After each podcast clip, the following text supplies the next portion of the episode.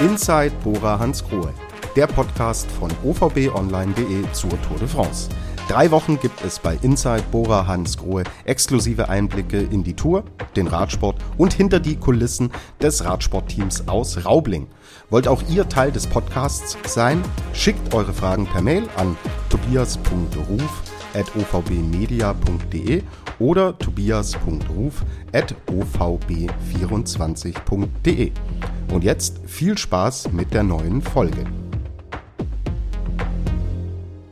Kurz, aber wieder wahnsinnig intensiv war es heute bei der Tour de France. Michael Kwiatkowski gewinnt am Grand Colombier. Jay Hindley verteidigt souverän den dritten Rang, baut seinen Vorsprung auf Platz 4 sogar noch aus. Und ja, die große Attacke, äh, Attacke am Schlussanstieg, sie kommt, aber sie kommt sehr, sehr spät. Ich habe Fragen und die stelle ich wie immer an den Teammanager von Bora Hans Grohe. Hallo an Ralf Denk.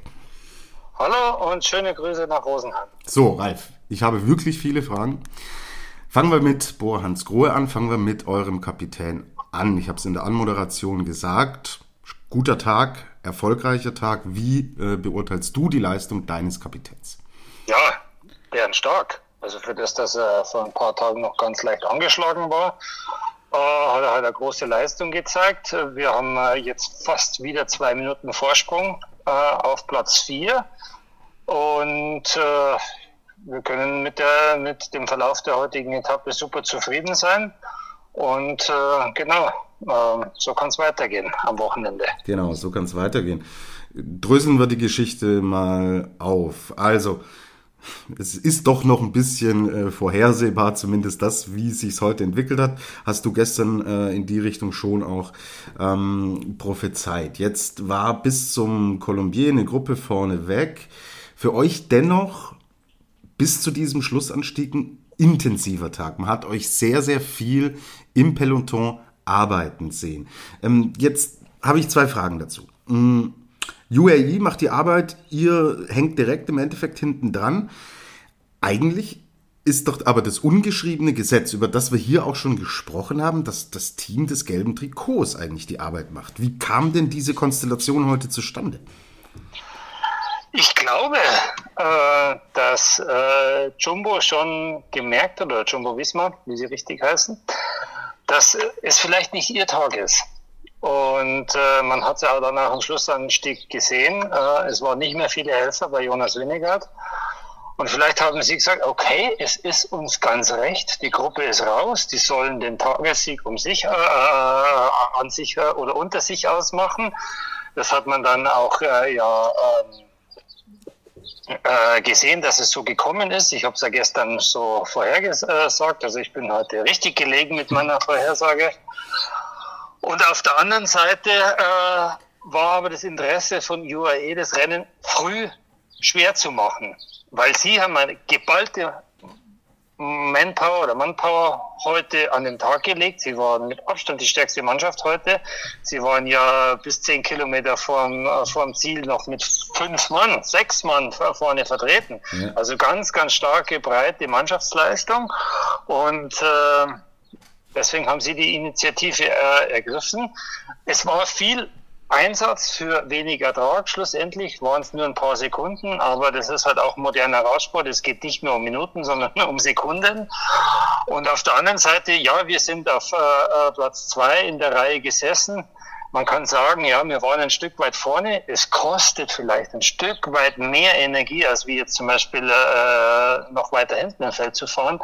Aber es ist natürlich auch wesentlich äh, äh, sicherer, weiter vorne zu fahren, äh, auf der Position 2 zu fahren, weil äh, du siehst halt alles, äh, wenn Schlaglöcher sind und du hast wenig äh, äh, Möglichkeiten, über andere Rennfahrer, die wo eventuell vor dir stürzen, drüber zu fallen. Und äh, Jai ist ein Typ, der sagt, lieber ein Stück weit mehr investieren und dafür bin ich sicher vor Stürzen und deswegen sind wir äh, auf der Antwort zum finalen Berg relativ weit vorne schon gefahren, haben aber nicht äh, die Arbeit gemacht. Okay, gut, super, vielen Dank für diese Erklärung. Lass uns zum Team UAE, zum Team von Tadej Pogacar kommen. Also Warst du überrascht, wie aggressiv sie auch reingefahren sind in den Grand Colombier? Das, ich meine, das hatte ja, hatte ja Sprintzug-Charakter, was da abgelaufen ist. Ja, man, man hat halt, man kennt den Berg, ich habe es ja gestern schon erwähnt, bei vielen Rennen fahren wir den Berg immer mal wieder. Und man hat gewusst, die Einfahrt ist äh, sehr äh, fordernd, die ist sehr eng. Und äh, jeder sportliche Leiter brüllt natürlich dann über, über, über den Funk äh, seine Rennfahrer nach vorne. Und äh, die Jungs von UAE haben das äh, gut gemacht, sehr, sehr gut gemacht, aber die haben halt auch heute die, die meisten äh, Horsepower gehabt. Mhm, aber sie haben auch die meisten Körner, glaube ich, teamübergreifend liegen lassen. Bist du überrascht, dass die Attacke von Tadej Pogacar so lange hat auf sich warten lassen? Er greift dann wirklich kurz vor dem Ziel nochmal an, nimmt Jonas Wingegaard dann im Endeffekt wenige Sekunden auch ab, kriegt auch noch Bonussekunden. In Summe sind es jetzt acht, die er aufgeholt hat. Aber ich hätte gedacht, nach dem, was UAE da reingesteckt hat und investiert hat, dass die Attacke doch früher kommen muss. Wie hast du es gesehen? Ich hätte auch gedacht, früher, äh, der, der, der Adam Yates hat sie dann vorbereitet aber da war der Berg und wenn man sich den Berg mal genauer anschaut, der hat ja oben ein Stück weit abgeflacht. Es waren ja auch nur wieder äh, äh, Streckenabschnitte mit zwei, drei Prozent Steigung drin. Und meiner Meinung nach war es zu flach. Die Attacke hätte früher kommen können. Das ist natürlich immer ein Stück weit Risiko, was du äh, da eingehen musst. Aber wie gesagt, äh, wir sind äh, nicht die sportlichen Leiter vom Team UAE Emirates und ja, okay, sie haben sich für diese Taktik entschieden und äh, schlussendlich in Paris werden wir sehen, ob das die richtige Taktik war oder nicht. Genau, und bis dahin haben wir noch einige, einige Kilometer und viele Anstiege zu gehen. Lass uns kurz über Emanuel Buchmann sprechen der lange mit dabei war, 7,5 Kilometer circa vor dem Ziel, muss er dann abreißen lassen. Verliert 3,45 auf den Etappensieger, also äh, alles immer noch im Rahmen, ist jetzt 17. der Gesamtwertung, 12 Minuten zurück.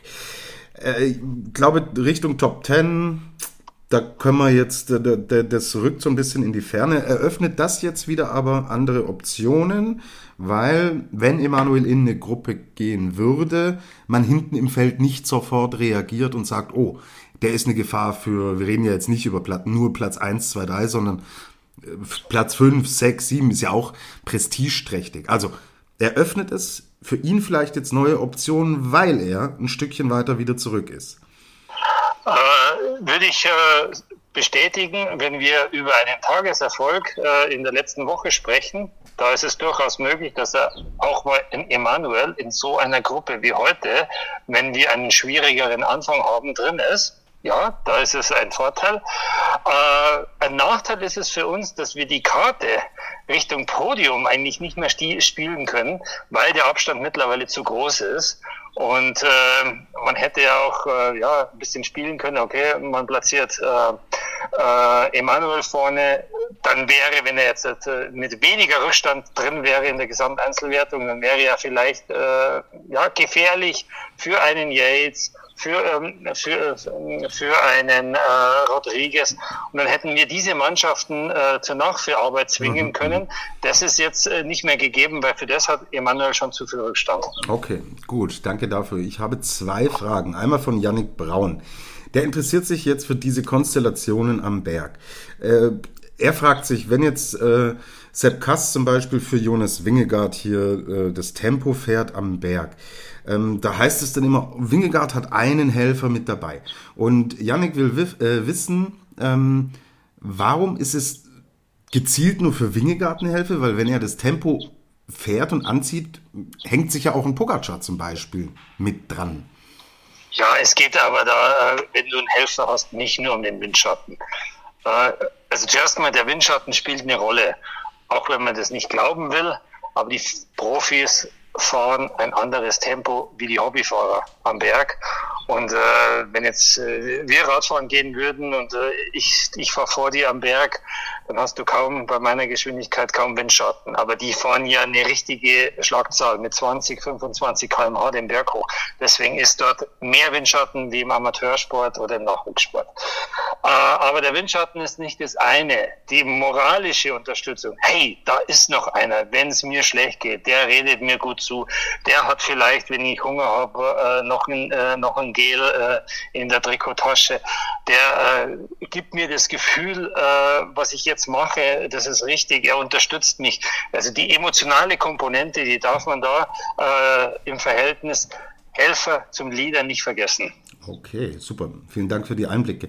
Jetzt ein ganz kurzer Rückblick zu gestern. Eine Frage von Acker und zwar, äh, der hat sich gefragt, Kofidis hatte im letzten Jahr mit Simon Geschke lange das Bergtrikot. Gefühlt werden jetzt aber diese zwei Etappensiege, die sie dieses Jahr geholt haben, wesentlich mehr äh, gefeiert. Aber er denkt sich doch eigentlich, die Aufmerksamkeit, Präsenz, Sponsorensichtbarkeit war doch im letzten Jahr für Kofidis viel höher, weil Geschke ja über sehr, sehr viele Tage dieses Trikot hatte. Wie wird denn sowas im Endeffekt abgewogen und dann bewertet? Steht ein Etappensieg, sagen wir mal, über äh, zehn Tagen Bergtrikot? Äh, ja, weil zehn Tage Bergtrikot kannst du auf keine Autogrammkarte drucken. Das ist kein Wert, weil äh, es, er war ja nur Träger, aber er war nie der Gewinner. Wenn du das Bergtrikot nach Paris bringst, dann schaut es also anders aus. Dann, dann, aus. Ja. dann bist du der Gewinner der Bergwertung der Tour de France 2022 dann kann man das auch schön auf die Autogrammkarte drucken und ins Internet stellen. Aber so war es ja nur ein temporärer Erfolg und der steht natürlich weitaus hinter dem Etappensieg. Also wenn wir wählen könnten, zehn Tage Bergtrikot oder zwei Etappen bei der Tour de France, dann würde man ganz klar die zwei Etappen nehmen. Mhm, wahrscheinlich sogar eine, oder? Richtig. Okay, gut. Danke an Acker und danke an alle da draußen, die fleißig Fragen einsenden. So, kommen wir zum heutigen Hintergrundthema, das wir gestern besprechen wollten. Heute haben wir ein bisschen mehr Zeit dafür. Ja, äh, schwieriges Thema, sehr schwieriger Einstieg. Wir wollen über das Thema Sicherheit im Radsport sprechen. Der schreckliche Unfall von Gino Mäder bei der Tour de Suisse hat die Diskussionen neu entfacht. Lass uns vielleicht ganz kurz am Anfang über Gino Mäder sprechen. Kanntest, kanntest du ihn? Ja, wir waren äh, die letzten Jahre immer mal wieder lose im Kontakt, weil äh, er ist ein talentierter Fahrer. Äh, das ist ein Schweizer Fahrer, also das heißt äh, Nachbarland zu Deutschland. Und äh, es hat mit dem Transfer nie geklappt. Aber äh, ja, vor allem äh, im Jahr, im Jahr 22, äh, nee, 21 war das. Im Jahr 21 war er ja ganz stark äh, unterwegs und äh, ja, dann eben der tragische Unfall äh, und äh, ja, für mich auch ein bisschen komische Umstände. Äh, ich habe es ja aus erster Nähe gesehen. Seine Freunde stehen noch am Berg. Äh, ja, der Fanclub äh, und dann die Abfahrt, dann das Unglück.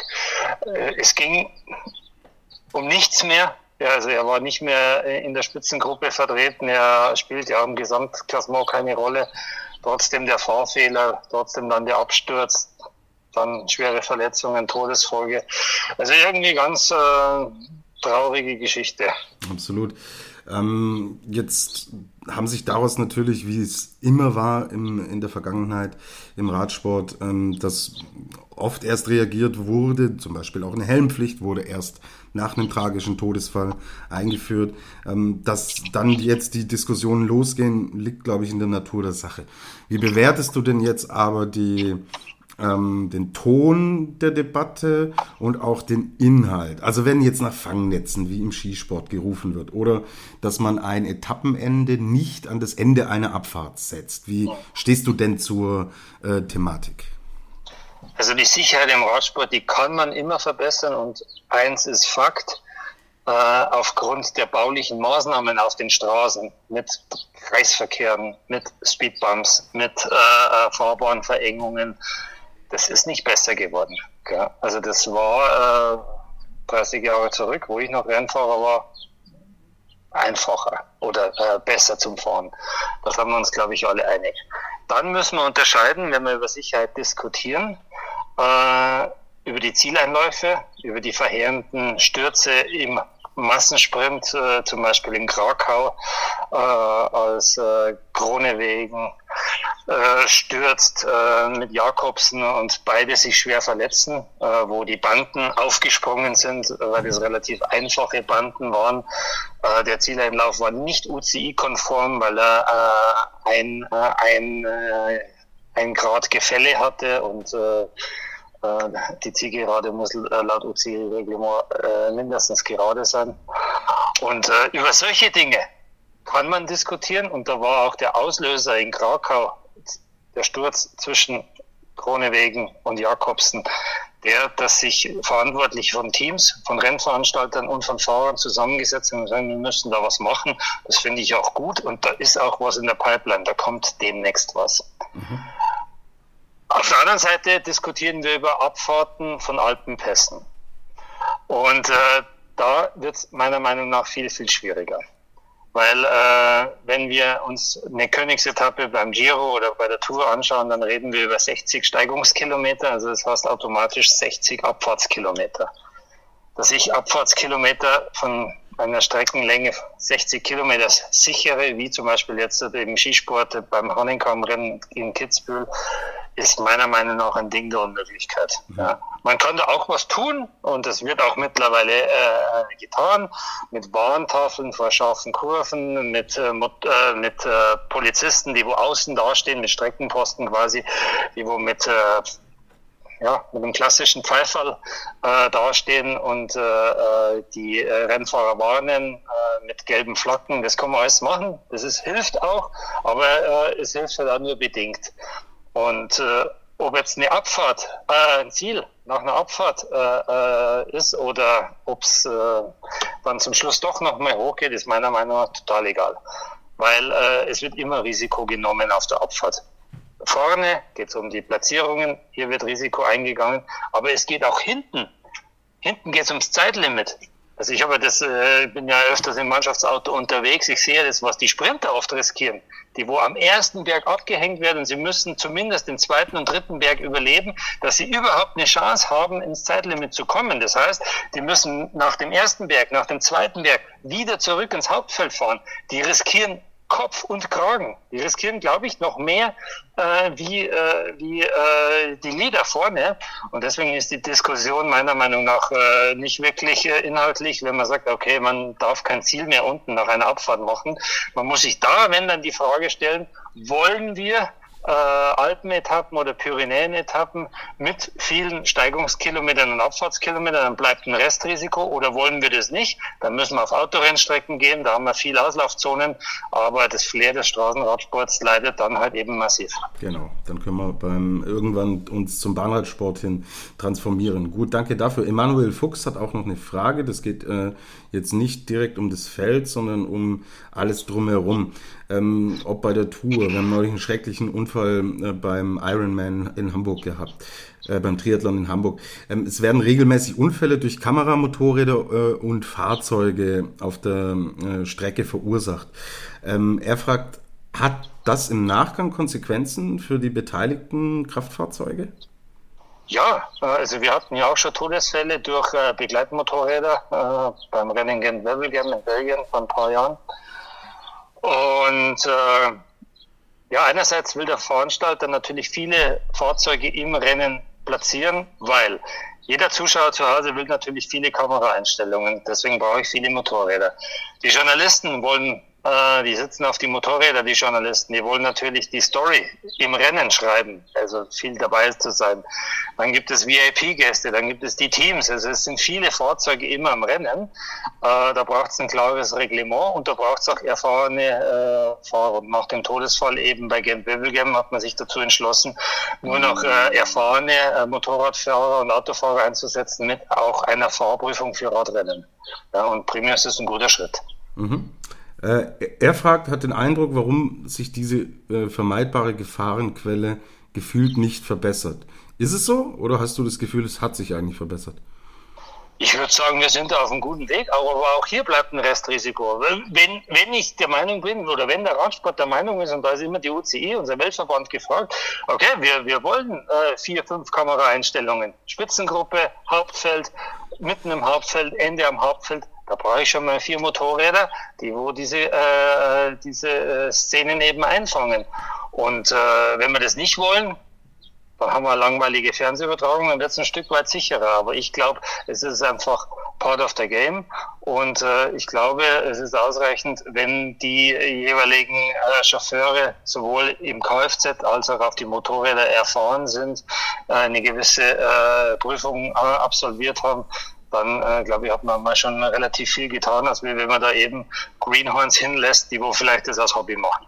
Genau, okay, danke für die Einblicke. Kurze Erinnerung von mir. Ihr könnt ein Buch von Ralf Denk gewinnen. Alle Infos dazu gibt's in den Show Notes. Ich werde es die nächsten Tage auch noch ausführlicher besprechen, weil wir heute in der Zeit schon wieder so weit sind. Schauen wir auf den Samstag, schauen wir auf die 14. Etappe. Ja, Achterbahn in den Alpen habe ich als Überschrift gewählt. Wir starten in Annemasse und enden in Morsin, les Portes du Soleil. 150 Kilometer werden gefahren. Drei Anstiege der ersten Kategorie, dann der extrem anspruchsvolle Col äh, de la Jouplan. Danach müssen die Fahrer aufpassen, dann geht es nämlich etwa zwölf Kilometer bergab ins Ziel. Also auf dem Papier knüppelhart, oder? Was morgen kommt. Ja, knüppelhart und äh, auch anders wie heute äh, wenig einrollen. Ich kenne die Gegend sehr gut, äh, südlich vom Genfer See. Und äh, es sind jetzt nicht die ganz großen Bergriesen wie äh, zum, äh, zum Beispiel Col de Madeleine oder ähm, Col de Tourmalet. Aber es sind schwere Berge. Äh, der schwerste ist der Schlussanstieg, äh, der Col de Choplain. Und auch die Abfahrt, ja, wir haben morgen so eine Situation, wo das Ziel in Morsin ist, nach einer circa 14, 14 Kilometer langen Abfahrt, aber eigentlich gut zu befahren, guter Teer, äh, also ich kenne die Abfahrt sehr gut und ich glaube, dass die Rennfahrer das auch gut meistern werden, aber es wird ein anspruchsvoller Tag nochmal und äh, es ist durchaus möglich, dass es wieder eine Ausreißergruppe gibt, die wo um den Tagessieg kämpft, hinten ein Rennen ums gelbe Trikot, aber es kann auch vielleicht äh, so sein, dass die beiden großen Mannschaften UAE Emirates und äh, Jumbo ähm, äh, Fisma von Anfang an ernst machen und äh, dass es äh, keine Spitzengruppe gibt. Also ich tue mich echt schwer heute, äh, mich festzulegen und ich, ich halte es mal weit offen. Für uns äh, von Bora Hans Grohe heißt äh, die Beine von heute wiederzufinden, äh, dass Jai äh, bestenfalls sogar mit einem gelben Trikot mitfahren kann oder bis äh, zumindest äh, am letzten Anstieg und vielleicht kann er auch wieder zurückkommen auf der Abfahrt und äh, morgen keine Zeit verlieren, äh, dritten Platz verteidigen. Wir werden sehen. Wir werden sehen, alles gesagt zum heutigen Tag und zum morgigen Tag und an diesem morgigen Tag hören wir uns wieder. Vielen lieben Dank an dich, Ralf, und schönen Abend. Wir hören uns morgen. Schöne Grüße zurück nach Rosenheim. Das war die heutige Ausgabe von Inside Bora Hans Grohe. Danke fürs Zuhören. Wir freuen uns über Feedback und Fragen an tobias.ruf.ovbmedia.de oder tobias.ruf.ovb24.de.